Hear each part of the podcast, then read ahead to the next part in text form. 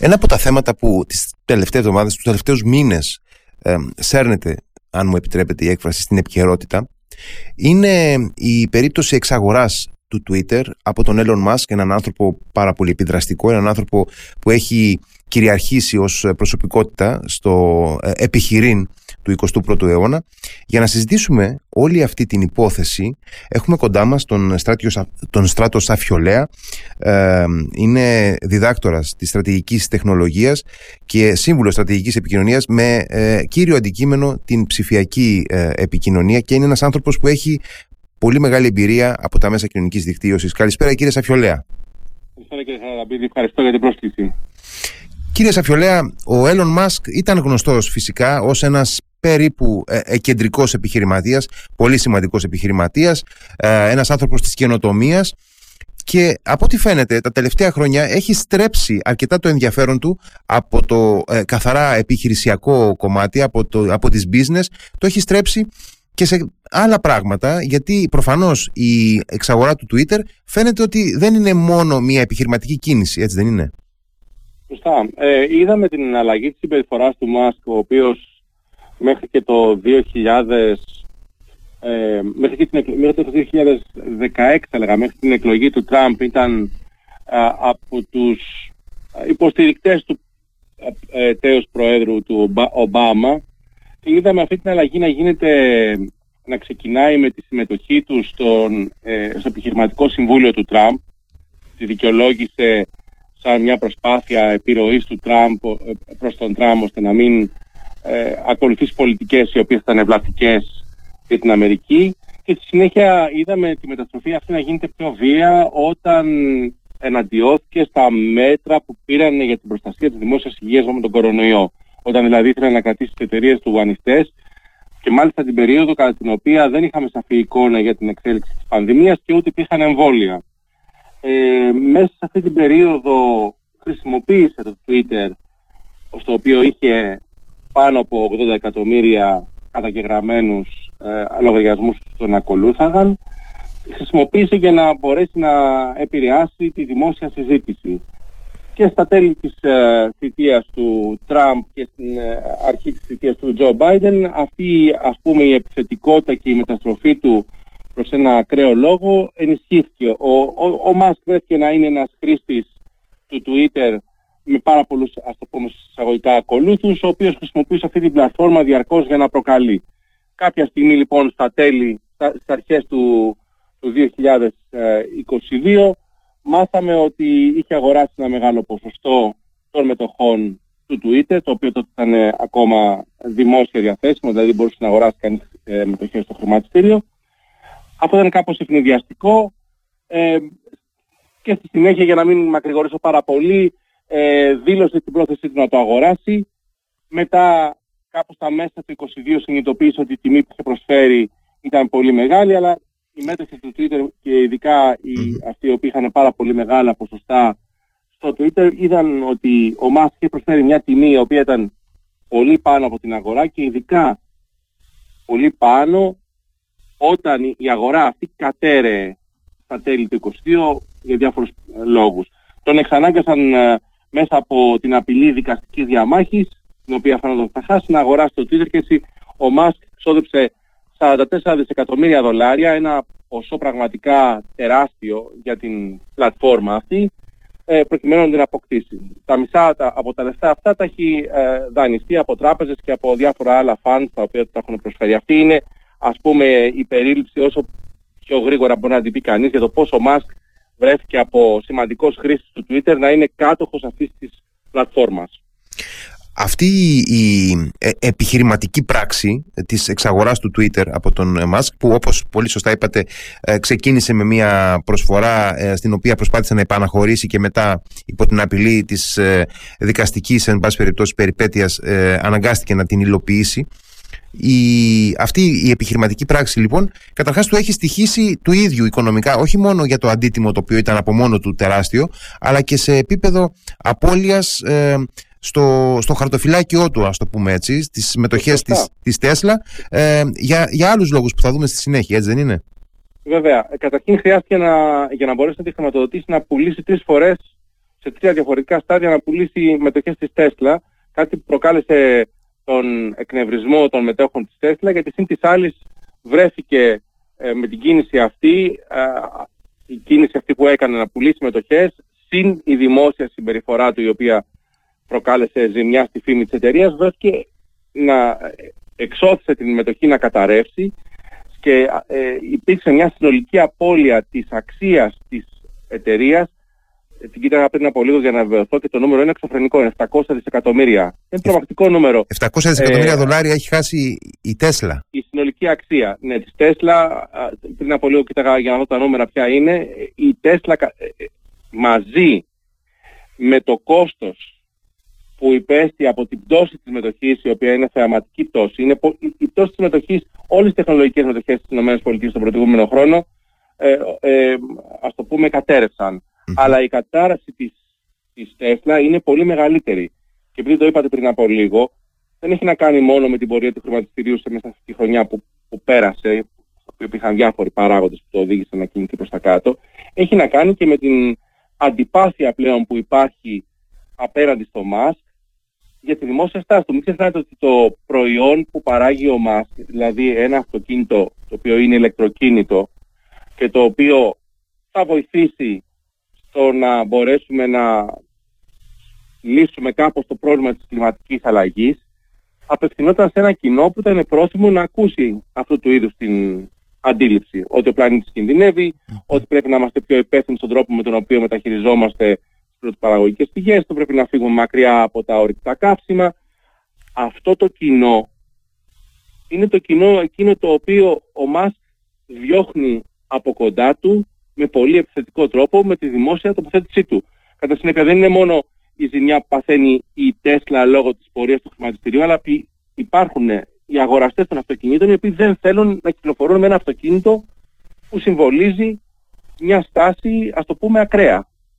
Ποια είναι τα βασικά χαρακτηριστικά αυτής της δημόσιας εικόνας και συμπεριφοράς του Μάσκ σε όλη αυτή την τελευταία περίοδο και ειδικά ε, στις εβδομάδες αυτές που με, μεσολάβησαν από την εξαγορά του Twitter; Κοιτάξτε, ε, ε, είναι εντυπωσιακό και πραγματικά ε, το παρακολουθώ πως και πάρα πολύ σε όλο τον κόσμο. Ε, ένας άνθρωπος, ας πούμε, ο οποίος είναι, ε, δεν μπορεί να το πει κανείς αποτυχημένο, θα ήταν, θα είναι λάθος. Mm-hmm. Ένας άνθρωπος ο οποίος έχει στήσει αρκετές εταιρείες, ε, εντάξει, δεν είναι αυτοδημιούργητος ακριβώς, mm-hmm. αλλά αυτό δεν σημαίνει πολλά πράγματα γιατί όντως τα λεφτά που έβγαλε από από τις πρώτες του επιτυχίες τα επένδυσε καταρχήν στην Τέσλα αγοράζοντας την εκείνη την περίοδο σε μια, μια περίοδο που πολλοί δεν πιστεύαν ότι το ηλεκτρικό αυτοκίνητο έχει μέλλον και πρέπει να παραδεχτούμε ότι αυτό που λέγεται και από τους ειδικούς ότι χωρίς την συνεισφορά του μας η πορεία προς την ηλεκτροκίνηση δεν θα ήταν τόσο γρήγορη. Ε, επίσης μια πάρα πολύ μεγάλη συνεισφορά του είναι με το SpaceX. Το SpaceX η οποία είναι η εταιρεία η οποία στέλνει δορυφόρους στο διάστημα, την περίοδο του ΜΑΣ κατάφερε να κατεβάσει το κόστος αποστολής στο διάστημα ε, δορυφόρων, κάτι που είναι επίσης πολύ σημαντικό, καθώς ένα σωρό υπηρεσίες τις οποίες εμείς θεωρούμε σήμερα δεδομένες, είτε έχει να κάνει με την κινητή τηλεφωνία, είτε έχει να κάνει με το GPS, είτε έχει να κάνει με την μετεωρολογία, βασίζονται στους δορυφόρους και η διαφορά κόστους όταν πέσει τόσο χαμηλά είναι πάρα πολύ σημαντική στην ικανότητά μας να έχουμε αυτές τις υπηρεσίες. Λοιπόν, η συνεισφορά του Μάσκ είναι αναντήρητα πάρα πολύ μεγάλη. Η, η στάση του και η δημόσια συμπεριφορά του σε σχέση με το Twitter, ξαναλέω, όπως την εξηγούν οι ειδικοί, κοντεύει να μπορεί να ερμηνευτεί μόνο με ψυχολογικούς όρους. Δεν βγάζει κανένα νόημα να αγοράσεις καταρχήν μια πλατφόρμα δίνοντας αυτό το ποσό. Για να, για να σας δώσω έτσι μια, μια σύγκριση μεγεθών, ε, στο Facebook υπάρχουν αυτή τη στιγμή 3 δισεκατομμύρια χρήστες. Mm-hmm. 2,5 δισεκατομμύρια χρήστες υπάρχουν στο Instagram και στο YouTube. Από 2,5 και 2,5. Ένα δισεκατομμύριο έχει το TikTok. Η καινούργια αυτή πλατφόρμα. Mm-hmm. Το Twitter έχει 450 εκατομμύρια. Έχει μια σημασία, αλλά θέλω να σας δείξω τα μεγέθη τώρα. Γι' αυτό και ο ίδιος μετά όταν αποφάσισε να τα αγοράσει, μετά προσπάθησε να κάνει, να κάνει πίσω. Επιχειρηματικά δεν έβγαζε νόημα. Η δημόσια συμπεριφορά του που με ρωτήσατε είναι πραγματικά κατανόητη. Δηλαδή, μπαίνει σε μια εταιρεία την οποία δεν γνωρίζει. Mm-hmm. Απολύει πάνω από τους μισούς εργαζόμενους στις πρώτες μέρες. απολύει 80% των συνεργατών της εταιρείας, των εξωτερικών συνεργατών, οι οποίοι ασχολούνται με την προστασία από το λόγο μίσους και την παραπληροφόρηση. Κάτι πάρα πολύ σημαντικό στην εποχή μας. Και το fact-checking υποθέτω. Και το, το fact-checking ακριβώς, πολύ σωστά. Στο να μπορεί κανείς να ελέγχει αν αυτό που κυκλοφορεί είναι αλήθεια ή ψέμα και το οποίο δεν, είναι, δεν έχει να κάνει με κάτι απλό, μια μικρή φήμη στην περιοχή για τη show business, έχει να κάνει με μια ε, ας πούμε σοβαρή τοποθέτηση για το αν τα εμβόλια είναι επικίνδυνα. Αν διακινείται με τρόπο οργανωμένο, όχι απλώς επειδή ένας τύπος αποφάσισε να γράψει κάτι για τα εμβόλια, αλλά ένας ξένος παράγοντας. Οργανώσει, και το ξέρουμε το κάνει, οργανώσει μέσα από τις μυστικές υπηρεσίες του. Χιλιάδες ψεύτικα accounts, τα οποία οργανωμένα διασπείρουν φήμες, είτε έχει να κάνει με τα εμβόλια, είτε έχει να κάνει ε, με το Brexit, είτε έχει να κάνει με την εκλογή ενός Προέδρου στις ΗΠΑ. Αν διασπείρει ένα κέντρο οργανωμένες, οργανωμένες πληροφορίες χωρίς καμία προστασία από τις πλατφόρμες, αυτό είναι θέμα εθνικής ασφάλειας. Λοιπόν, οι πλατφόρμες το ξέρουν αυτό, την πάθαν τη ζημιά το 2016 με τον Brexit και τον Trump, βρεθήκαν κάτω από μεγάλη πίεση και από τα κράτη και τις ρυθμιστικές αρχές αλλά και τους πολίτες και πήραν μέτρα. Ο Μάσκ εμφανίστηκε, ξύλωσε όλους αυτούς τους μηχανισμούς προστασίας, επανέφερε στο Twitter, εκτός από τον Τραμπ και μια σειρά από άλλα ακραία στοιχεία ακροδεξιά τα οποία είχαν αποβληθεί για τη συμπεριφορά τους και επίσης έκανε και κάτι άλλο αδιανόητο το οποίο, για το οποίο τον είχαν προειδοποιήσει οι άνθρωποι που εργαζόταν για το Twitter, το περίφημο blue check mark, δηλαδή αυτό πλάσει το όνομα του κάθε χρήστη υπάρχει ένα μικρό μπλε εικονίδιο. Η σφραγίδα αυθεντικότητας του προφίλ. Αν Πολύ ωραία Η σφραγίδα θετικό του προφίλ. Και έτσι όταν βλέπεις εσύ ότι κάποιος λέει ότι είναι ας πούμε δημοσιογράφος στο New York Times ή είναι μια εταιρεία, γνωρίζεις ότι πραγματικά είναι αυθεντικά αυτοί οι χρήστες. Και έτσι μπορείς να βασίζεσαι σε αυτό που λένε. Αυτό το πούλησε στην κυριολεξία 10 δολάρια το μήνα. 10 δολάρια το μήνα δεν πρόκειται να αλλάξει την οικονομική εικόνα του Twitter. Δεν το είχαν πει οι συνεργάτες. Αλλά τι μπορεί να κάνει, με 10 δολάρια το μήνα είναι πάρα πολύ εύκολο είτε από καπρίτσιο κάποιος, είτε ένα οργανωμένο κέντρο ξανά να δημιουργήσει λογαριασμούς οι οποίοι να δίνουν αυτή την εικόνα της αυθεντικότητας και να διασπείρουν φήμες. Το αποτέλεσμα είναι ας πούμε ότι μεγάλες εταιρείες όπως η Ελλάδα, η Lilly που είναι μια μεγάλη φαρμακευτική εταιρεία ε, έπαθε πολύ μεγάλη ζημιά γιατί βγήκε ένας ψεύτικος λογαριασμός και είπε ότι από εδώ και πέρα θα δίνουμε δωρεάν την ινσουλίνη. Η ινσουλίνη είναι για την εταιρεία αυτή πολύ μεγάλος ε, παράγοντας στα έσοδά της κατέρευσε η, η τιμή της εταιρείας μέσα σε ελάχιστα λεπτά με τεράστιο οικονομικό κόστος και το αποτέλεσμα ποιο ήταν; Πέρα από το δεν ξέρω ποια θα είναι η νομική συνέχεια σε αυτή την ιστορία, όλοι οι διαφημιστές βλέποντας την πλατφόρμα να γίνεται μια πλατφόρμα, πλατφόρμα παραπληροφόρησης αποσύρθηκαν. Τα, τα μισά έσοδα της, ε, του Twitter από τη διαφήμιση εξανεμίστηκαν μέσα σε διάστημα λίγων ημερών και όλα αυτά λόγω της ακατανόητης συμπεριφοράς του Μάσκ. Λοιπόν, ε, για έναν άνθρωπο ο οποίος, όπως είπα προηγουμένως, επιχειρηματικά έχει διαπρέψει σε άλλους τομείς, είναι πραγματικά αξιοπερίεργο πώς τοποθετήθηκε έτσι σε μια πλατφόρμα η οποία τελικά τον έχει βλάψει με πολλαπλούς τρόπους. Ε, από όλα αυτά που είπατε, ε, που είναι πάρα πολύ ενδιαφέροντα πραγματικά και δίνουν μια ε, εντυπωσιακή εικόνα αυτής της ε, πορείας του, του τελευταίου καιρού, κρατώ καταρχάς προφανώς το, το πολύ εντυπωσιακό από μόνο του το ίδιο το βήμα της εξαγοράς του Twitter με αυτό το υπέρογκο ποσό γιατί αναλύσατε πάρα πολύ ωραία την δυναμικότητα του Twitter, το οποίο είναι ασφαλώς επιδραστικό, αλλά πρέπει να υπάρχει και μια σύγκριση των μεγεθών, που, την οποία πολύ εύστοχα κάνατε με τα υπόλοιπα μεγάλα κοινωνικά δίκτυα. Άρα λοιπόν αφενός έχουμε αυτό και αφετέρου έχουμε και μια προσπάθεια του, ε, του Μάσκ ε, η οποία ε, συνδέεται με την δημόσια εικόνα του ο, ο οποίος προσπαθεί να, να εμπλέκεται σε μεγάλα ζητήματα της πολιτικής να, να εκφέρει άποψη επί παντός επιστητού ασχέτως του αν έχει ή όχι πλήρως την, την ενημέρωση που χρειάζεται για παράδειγμα είναι πλάκη στο, στο ζήτημα του πολέμου της Ουκρανίας έτσι δεν είναι; Σωστά. Σωστά. Ε, αυτό είναι, το, το, αυτή η παρατήρηση που κάνατε είναι πολύ ενδιαφέρουσα και εξαιρετικά σημαντική κατά τη γνώμη μου και κατά τη γνώμη όλων αυτών που ασχολούνται ε, ε, εδώ πέρα. Δεν πρόκειται για μια ασήμαντη συζήτηση. Μιλάμε για χιλιάδες νεκρούς, μιλάμε για γεωπολιτικό διακύβημα μεγάλο, μιλάμε για το μέλλον της δημοκρατίας και της ελευθερίας στην Ευρώπη. ξέρουμε από τον Ιαν Μπρέμερ, από τον γνωστό δημοσιογράφο, ο οποίος ασχολείται με θέματα γεωπολιτικής, ότι ο Μάσκ επικοινώνησε με τον Πούτιν. Είναι κάτι που ο Μάσκ είπε στον, στον Μπρέμερ, ο Μπρέμερ το είπε δημόσια όταν ο Μάσκ βρέθηκε να εκφέρει άποψη στο Twitter και να λέει ότι κατά τη γνώμη του η επαρχία της Κρυμαίας είναι ρωσόφωνη και άλλα πρέπει να πάει στην Ρωσία. Το οποίο ε, για έναν χρήστη ο οποίος έχει 100 εκατομμύρια, ε, όπως έλεγα, ακολούθους και ταυτόχρονα ε, έχει αυτή τη σημαντική θέση στη δημόσια ζωή και στην τεχνολογική ελίτ στην, στις Ηνωμένες Πολιτείες, μια τέτοια άποψη ε, έχει επιπτώσεις. Και επίσης ε, βάζει και ένα σημαντικό ερώτημα. Όταν ο Μάσκ έχει μιλήσει με τον Πούτιν και το ξέρουμε αυτό, με δική του παραδοχή, και μετά κάνει αυτή την τοποθέτηση και μετά στη συνέχεια προχωράει και σε μια ε, υποτίθεται σε ένα δημοψήφισμα, το οποίο ξέρουμε όλοι τα δημοψηφίσματα τώρα στο Twitter, ας πούμε, είναι κομικά.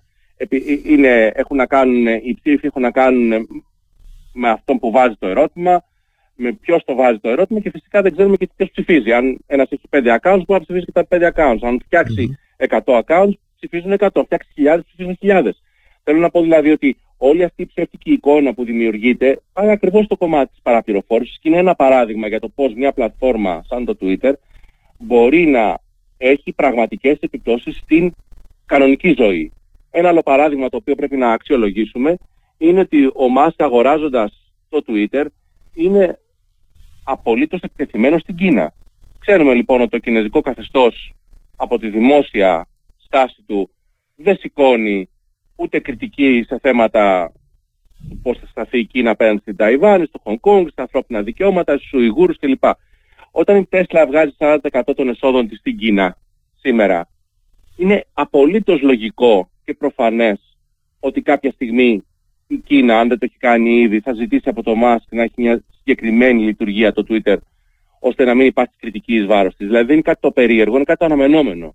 Ή όταν για παράδειγμα το Qatar Investment Authority, το επενδυτικό μεγάλο κεφάλαιο του, του κρατικό του Κατάρ, έχει βάλει ήδη μισό δισεκατομμύριο, είναι μικρότερο μισό δισεκατομμύριο σε σχέση με το συνολικό, αλλά δείχνει όμως, προϋπήρχε, αλλά το Κατάρ με την, με την ε, νέα ιδιοκτησία και βλέποντας τη συμπεριφορά της νέας ιδιοκτησίας, είναι πάρα πολύ λογικό να μπορέσει να, να χρησιμοποιήσει τα χρήματα που έχει βάλει σήμερα ή τα χρήματα που θα βάλει αύριο, αύριο προκειμένου αυτή η πλατφόρμα να έχει μια συγκεκριμένη στάση σε θέματα ανθρωπίνων δικαιωμάτων, εργασιακών δικαιωμάτων, όλα τα ζητήματα που έχουμε δει, είδαμε τώρα με το πρόβλημα το παγκόσμιο κύπελο. Θέλω να πω δηλαδή με όλη αυτή την, τα, τα, και τα πράγματα, παραδείγματα που έχω φέρει, ότι μια τέτοια δημόσια πλατφόρμα έχει μεγάλη σημασία στον διεθνή δημόσιο διάλογο, τον επηρεάζει με συγκεκριμένο τρόπο και είναι απολύτως επικίνδυνο να αφήνεται στις ορέξεις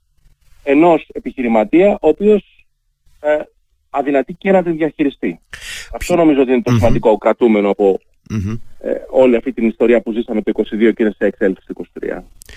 Ε, όλες αυτές οι, ε, οι, οι πτυχές της δραστηριότητας του, του Μάσκ ε, σε σχέση που εκδηλώνεται ενδεχομένως ή δυνητικά σε σχέση και με το Twitter ε, η, υπόθεση αυτή με τον Πούτιν και τις προτάσεις του για την ειρήνευση στην Ουκρανία ε, οι επιχειρηματικές του σχέσεις με την Κίνα όλα αυτά δημιουργούν κάποια συζήτηση στις Ηνωμένες Πολιτείες. Δηλαδή υπάρχει ένα σε εξέλιξη debate σχετικά με την δυναμική που μπορεί να αποκτήσει το Twitter; Ναι, υπάρχει περιέργως υπάρχει μια συζήτηση η οποία είναι κομματική με την έννοια ότι οι Ρεπουμπλικάνοι αισθάνονται ότι τα μέσα κοινωνικής δικτύωσης είναι εισαγωγικά θα το πω πάρα πολύ αριστερά και εναντίον τους και οι δημοκρατικοί βλέπουν ότι τα μέσα κοινωνικής δικτύωσης έχουν δημιουργηθεί και είναι στον έλεγχο όχι απλώς κάποιων ιδιωτικών κεφαλαίων αλλά κάποιων ανθρώπων.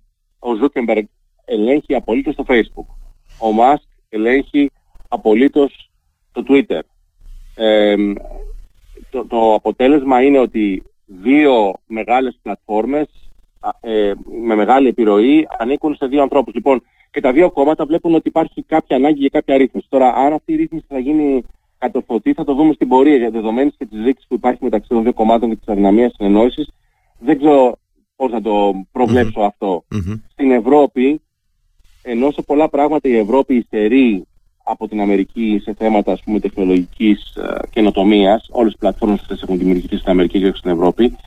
Από πλευράς όμως κανόνων και ρύθμισης η Ευρώπη αποτελεί παράδειγμα για τους Αμερικανούς και το βλέπω στις συζητήσεις που γίνεται μεταξύ ε, πολιτικών. Η Ευρώπη δια του ε, ε, commissioner που ήταν υπεύθυνος για τα θέματα τα αντίστοιχα της ψηφιακής δημοκρατίας ήδη διεμήνυσε στον Μάσκ ότι αν δεν συμπεριφερθεί με συγκεκριμένο τρόπο η πλατφόρμα θα υπάρξουν κυρώσεις. Για να λέω κυρώσεις εννοώ, εννοώ ε, χρηματικό ποσό επί των εσόδων. Ναι, δεν μπλοκάρει, δεν μπλοκάρει η Ευρωπαϊκή Ένωση κοινωνικά δίκτυα.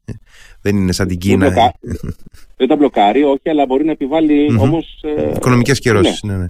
ναι. Κυρώσεις όπως το έκανε πρόσφατα στο Facebook. Ήταν μεγάλες mm-hmm. οικονομικές κυρώσεις. Mm-hmm.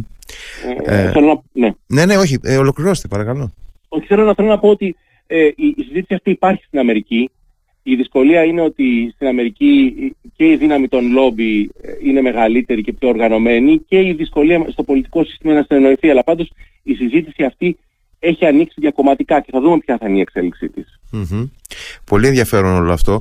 Ε, σκεφτόμουν κλείνοντας ότι ε, αφενός ε, αυτή η εντελώς παράλογη ε, έξω από τα όρια του ορθολογισμού εξαγορά από τη μεριά του, ε, του Μάσκ. Αφετέρου αυτό που είπατε ότι πρέπει να αναλυθεί το φαινόμενο πια με ψυχαναλυτικούς όρους με οδήγησε στη σκέψη ότι ίσως ε, η εξήγηση βρίσκεται στο γεγονός ότι το Twitter είχε προβληθεί από τον πρόεδρο Τραμπ και όλους τους υποστηρικτές του ως ένα ε, θα έλεγε κανείς μήλο της έριδος ε, ανάμεσα ε, στους ίδιους και, την, ε, και αυτό που οι ίδιοι θεωρούν προοδευτική ελίτ και είχε γίνει ένα εξόχως ας πούμε πολιτικό αντικείμενο ε, αντίθεσης οπότε μόνο με αυτόν τον τρόπο μπορεί να το, να το εκλάβει κανείς δηλαδή ότι ο, ο, ο Μάσκ μπήκε τόσο πολύ μέσα σε αυτό το παραπολιτικό εν πάση περιπτώσει πεδίο σύγκρουσης που ενεπλάκει προσωπικά πια. Ναι, είναι, είναι, κοιτάξτε, είναι, είναι σωστή η, η οπτική αυτή. Γιατί το Twitter η σημασία του, δηλαδή από τη μια είναι, αξίζει τον κόπο να, να πει κανείς ποιοι είναι, πώς είναι οι θύστες και ποια είναι τα, ε, ποια είναι τα οικονομικά ωφέλη που μπορεί να έχει κάποιος αν πάρει αυτή την επιχείρηση. Ποια είναι τα διαφημιστικά ωφέλη. Αυτά είναι ανάλογα με τους χρήστες και το Twitter εκεί υστερεί αν δηλαδή αξιολογήσει κανείς το Twitter σαν ε, ένα μέσο στο οποίο θα βάλει χρήματα για να βγάλει χρήματα, είναι κακή επιλογή. Και αυτό είπαμε προηγουμένως. Αν όμως το αξιολογήσει ως επιδραστικό μέσο στην δημόσια συζήτηση, στην πολιτική, τότε είναι εξαιρετικά σημαντικό. Όλες, οι, οι, όλες οι κυβερνήσεις, όλοι οι αρχηγοί κρατών, οι μεγάλοι επιχειρηματίες, ε, όλοι έχουν, ε, ε όλοι οι δημοσιογράφοι, ε, όλοι βρίσκονται στο Twitter παρόντες, είναι πλέον συνηθισμένο να βρίσκουμε εκεί τις τοποθετήσεις, είναι συνηθισμένο να μαθαίνουμε ειδήσεις εκεί, είναι συνηθισμένο πολλές φορές να γίνουν τις ανακοινώσεις πρώτα στο Twitter και μετά στα υπόλοιπα δημοσιογραφικά μέσα, τηλεοπτικά ή γραπτό τύπο, ηλεκτρονικά mm-hmm. κλπ. Οπότε βεβαίως έχει μεγάλη σημασία και γι' αυτό εστάφει προς τα, προς τα εκεί ο μας. Από τη δικιά μας τη μεριά, ε, μια κουβέντα είναι να, να εξηγήσει κανείς με ψυχαναλυτικούς λόγους τι οδηγεί έναν άνθρωπο ε, ε να συμπεριφέρεται έτσι. Ίσως και ε, διάβαζα πρόσφατα ένα άρθρο στο Ατλάντικο όταν έχεις φτάσει να έχεις 300 δισεκατομμύρια και να είσαι πρώτος στον κόσμο σε, σε κατοχή πλούτου. Τώρα δεν είναι πρώτος γιατί με τις, Ναι, τώρα έχει κατρακυλήσει αρκετά παρακάτω, ναι, ναι. Ε, κατρακυλήσει παρακάτω, αλλά τώρα και αυτό είναι πάλι σχετικό. Αλλά θέλω να πω όταν γενικώς έχεις πλέον λύσει όλα τα θέματα, πρέπει να βρεις κάτι να σε συγκινεί. Αυτό είναι μια ψυχαναλυτική προσέγγιση. Και ε, ο Μασκ βρίσκει εκεί πέρα αυτό το, αυτό το είδος το καταφύγιο. Α, αυτό είναι μια συζήτηση που ενδεχομένως αφορά τους ειδικούς ή τους mm-hmm. ειδικούς του ανθρώπους. Την κοινωνία όμως την αφορά κάτι άλλο. Εμάς. Και σαν χώρα και, σαν, και η Ευρώπη και γενικώ η κοινωνία που αντιμετωπίζει τα κοινωνικά δίκτυα πρέπει να δει ποιους κανόνες θα θεσπίσει ώστε να μην εξαρτάται η συμπεριφο... από τη συμπεριφορά κάποιων κεντρικών πλούσιων που βαριούνται ή που κάνουν λάθη.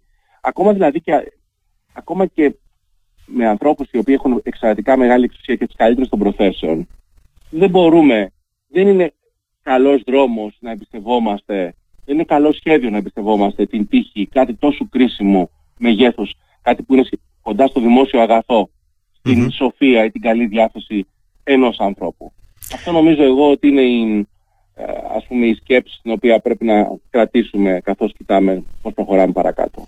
Με αυτή την πολύ ε, σημαντική επισήμανση θα, θα κλείσουμε ε, κύριε Σαφιολέα. Σας ευχαριστώ πάρα πολύ για την πολύ ενδιαφέρουσα συζήτηση. Εγώ σας ευχαριστώ πολύ για την προσοχή. Να είστε καλά. Καλό βράδυ.